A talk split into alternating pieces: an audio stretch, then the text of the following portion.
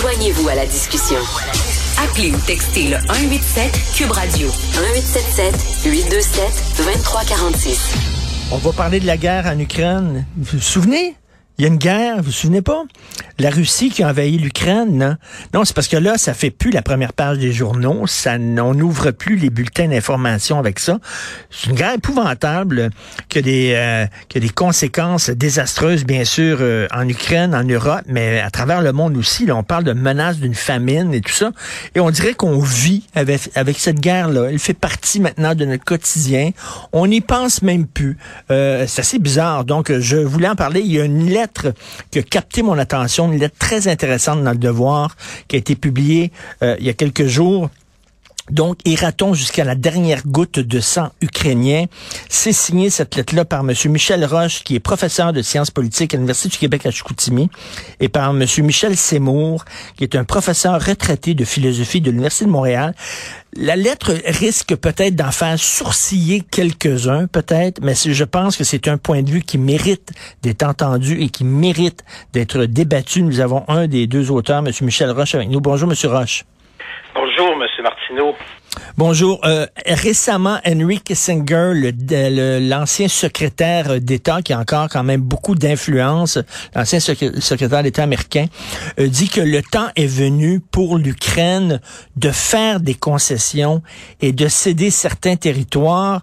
Euh, Zelensky a dit over my dead body, comme on dit en anglais. Absolument pas. Je ne sais pas pourquoi on céderait des territoires et on ferait des concessions à un pays qui nous a agressés. que pensez-vous des des déclarations de M. Kissinger? Ben, c'est euh, c'est une déclaration euh, qui est pas euh, comment dirais-je qui, qui est pas unique parce que ce sont des des choses qui se disent dans dans, dans les milieux très informés sur le conflit depuis un bon bout de temps. Mais le fait que ce soit que ce soit lui qui l'ait dit et, qui, qui l'ait affirmé en plus au forum de, de Davos, ben, a eu un impact important compte tenu du rôle qu'il a joué dans le passé dans la politique étrangère des États-Unis. Un rôle, euh, disons, qui peut être contesté aussi à bien des égards, quand on pense au Chili, euh, par exemple. Mais, euh, mais dans ce cas-ci, force, force est d'admettre que quelqu'un qui est quand même passé à travers la guerre froide, c'est quand même pas mal de quoi il parle. Parce que M. Roche, oui, bon, l'armée ukrainienne remporte porte euh, parfois quelques victoires, mais c'est impensable que l'armée ukrainienne mette l'armée russe à genoux. C'est totalement impensable. Euh, à un moment donné, euh, comme vous dites, euh, ira-t-on jusqu'à la dernière goutte de sang ukrainien? Et là, il y a des gens qui se disent, ben, ce n'est pas la responsabilité de M. Zelensky, il me semble, de, pour protéger son peuple, de dire, ben, écoutez, on, on va faire des concessions, puis on va arrêter cette guerre-là, parce que euh, il y a des milliers de morts euh, chaque semaine. Oui, effectivement, mais on, peut quand même euh, comprendre la position de, Zelensky de ne rien vouloir euh, céder. Mais euh, ce qui se passe, c'est que le, vent, le vent semble avoir tourné. Mais il y en a qui, encore aujourd'hui, semblent ne pas s'être rendu compte du fait que le vent a tourné. Parce que euh, au début, on se rappelle quand il y a eu euh, l'offensive éclair de la Russie, où on est allé euh, jusqu'aux portes de, Kiev, de Kharkiv et d'autres villes, ben, on s'est rendu compte que l'armée ukrainienne, avec l'aide aussi d'armements qui envoyé là, par les États-Unis et d'autres pays, ben, semblait être en mesure de refouler la Russie. Sauf que ce n'est plus ce qui se passe depuis quelques semaines.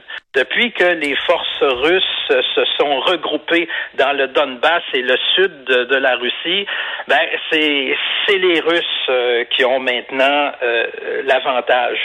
Et ce qui fait peur à travers tout ça, c'est que justement, dans la mesure où les autorités ukrainiennes et celles des États-Unis croient qu'il est encore possible d'obtenir des gains contre la Russie, ben on fait durer le conflit. C'est sûr qu'on hmm. cherche tant du côté ukrainien que du côté de l'OTAN d'avoir, disons, un rapport de force qui leur est favorable pour entreprendre des négociations. Sauf que depuis quelque temps, c'est plus ce qui se passe. Et là, on se demande, mais, mais pendant combien de temps va-t-on espérer que euh, les Russes vont cesser de progresser puis qu'ils vont euh, refouler? Alors, ce qu'on dit, nous, dans, dans notre lettre, c'est que pendant ce temps-là, la situation se détériore considérablement. Il y a des milliers de personnes qui meurent, sans compter euh, les effets euh, euh, de plus en plus catastrophiques pour une partie de la population mondiale. Alors c'est pour ça qu'on estime qu'il vaudrait peut-être mieux, dès maintenant, entreprendre des négociations pour, dans la mesure du possible, sauver la nation ukrainienne elle-même, empêcher qu'il y ait davantage de morts et que la crise alimentaire mondiale s'approfondisse. Monsieur Roche, euh, il y a des gens euh, qui diraient, voyons donc, euh, demander à l'Ukraine de faire des concessions à la Russie, c'est comme si en 1940, 41, 42, on aurait demandé à la France de finalement de faire des concessions à l'Allemagne nazie qui l'avait attaqué sauvagement. Qu'est-ce que vous pensez de ce parallèle-là, des gens qui font ce parallèle-là?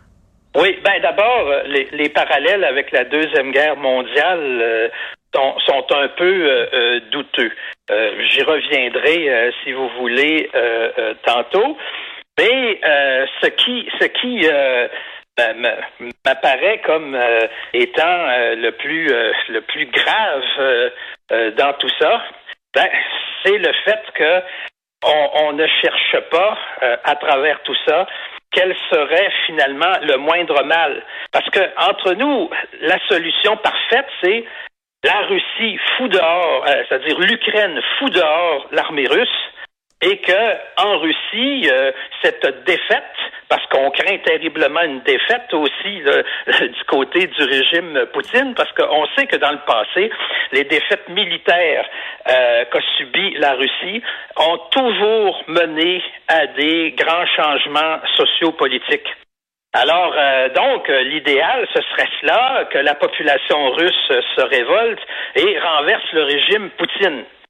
Donc, ça, c'est euh, c'est le beau scénario. Hmm. Mais on sait qu'il n'est pas réaliste, ce scénario-là, et que, au contraire, si le régime Poutine, d'abord, la population fait de plus en plus cause commune derrière son gouvernement. Je disais même hier encore, il y a des libéraux russes, des libéraux russes qui euh, dénonçaient la guerre en Ukraine, mais qui ont commencé à changer leur fusil d'épaule parce qu'ils disent que cette guerre-là est une guerre par procuration de la part des États-Unis mmh. et euh, on cherche à affaiblir et à détruire la Russie. Donc, même chez les libéraux russes qui étaient plutôt favorables à l'Ukraine, on, est en train de, de changer euh, d'avis. Alors, quand, quand une stratégie est, est mauvaise, ben il faut il faut songer euh, à une autre. Donc, c'est pour ça que je dis que dans, dans la situation euh, actuelle, ben, le régime pourrait être porté, en cas de possible défaite, à utiliser euh, des armes euh, de plus en plus dangereuses. Hum. Euh, dans, au début des années 60, lorsque la Russie a installé des missiles nucléaires à Cuba, euh, à c'était quoi, 60, 90 kilomètres des côtes américaines, les Américains étaient prêts à déclarer une guerre nucléaire en disant là, vous nous provoquez, vous êtes beaucoup trop près de nos frontières. Est-ce qu'on peut pas faire un parallèle avec ce qui se passe actuellement? Est-ce qu'il y a des gens qui disent, sans justifier l'attaque de la Russie, absolument pas, sans banaliser ce qui se passe, mais en disant quand même, il y avait une provocation de la part de l'Ouest et de la part de l'OTAN de s'établir si proche euh, de la frontière russe, et c'est certain que les Russes allaient réagir. Oui, mais ça fait longtemps que, que c'est comme ça. Et, vous savez, les personnes qui soutenaient ce, ce point de vue-là dont je faisais partie, parce que j'en parlais en 2014, à l'époque où la Russie euh, s'est emparée de la Crimée. Mais quand on dit ça, on passe pour des pro-Poutine, ce que je ne hmm. suis absolument pas. On peut vérifier tout ce que j'ai écrit sur le, le régime pour se rendre compte que c'est bien euh, le contraire en ce qui me concerne. Mais effectivement, il y a du côté des Russes la perception fondée d'un encerclement croissant de la part de l'OTAN. Alors, qu'est-ce qu'est-ce qu'ils observent depuis des années? Que euh, on, entraîne de plus en plus euh, euh, l'armée ukrainienne, qu'on qu'on améliore ses équipements, ses armements. Et ah, par-dessus le marché, on, on évoque que éventuellement l'Ukraine va faire partie de l'OTAN. Alors, on peut pas dire que les Russes euh, euh, n'ont euh, n'ont réagi qu'à la dernière seconde. Hmm. Ça fait 30 ans qu'en Russie, on dénonce la chose. Mais pendant quelques dizaines d'années, pour toutes sortes de raisons, on entretenait malgré tout de bons rapports avec avec nos pays, sans compter que dans les années 1990, la crise consécutive à l'effondrement de l'URSS faisait qu'on avait terriblement besoin d'investissements étrangers, euh, de prêts du FMI, etc. Et donc, euh, on n'était pas content, on protestait contre euh, l'expansion de l'OTAN, mais on ravalait sa fureur. Et euh, sauf que à partir du moment où euh, la situation s'est améliorée dans le pays, que euh, Poutine a amélioré les capacités militaires de son armée, ben, à ce moment-là, ben là, on a dit, écoutez, là, on, on, veut renégocier une architecture de sécurité en Europe qui tienne compte des intérêts de tout le monde, donc incluant la Russie, mais on se rappelle hein, euh, les, les, demandes qui ont été formulées en novembre, décembre dernier, puis la réponse dans tous les cas a été non.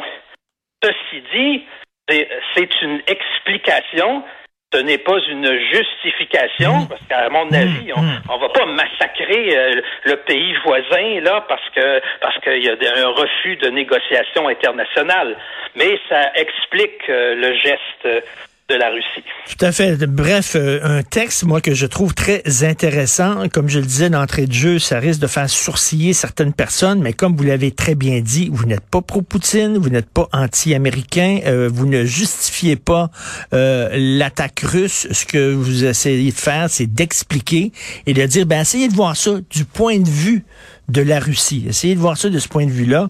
Et aussi, ben, bon Dieu, cette guerre-là, elle peut pas continuer comme ça, là, euh, avec deux armées qui s'enlisent et qui se tirent dessus. Et la menace aussi d'utilisation de l'arme nucléaire. Ça s'intitule Iraton jusqu'à la dernière goutte de sang ukrainien. Lisez ça, c'est dans le devoir de Michel Roche et Michel Seymour. Merci beaucoup, Monsieur Roche. Je vous en prie. Au revoir. Merci, au revoir.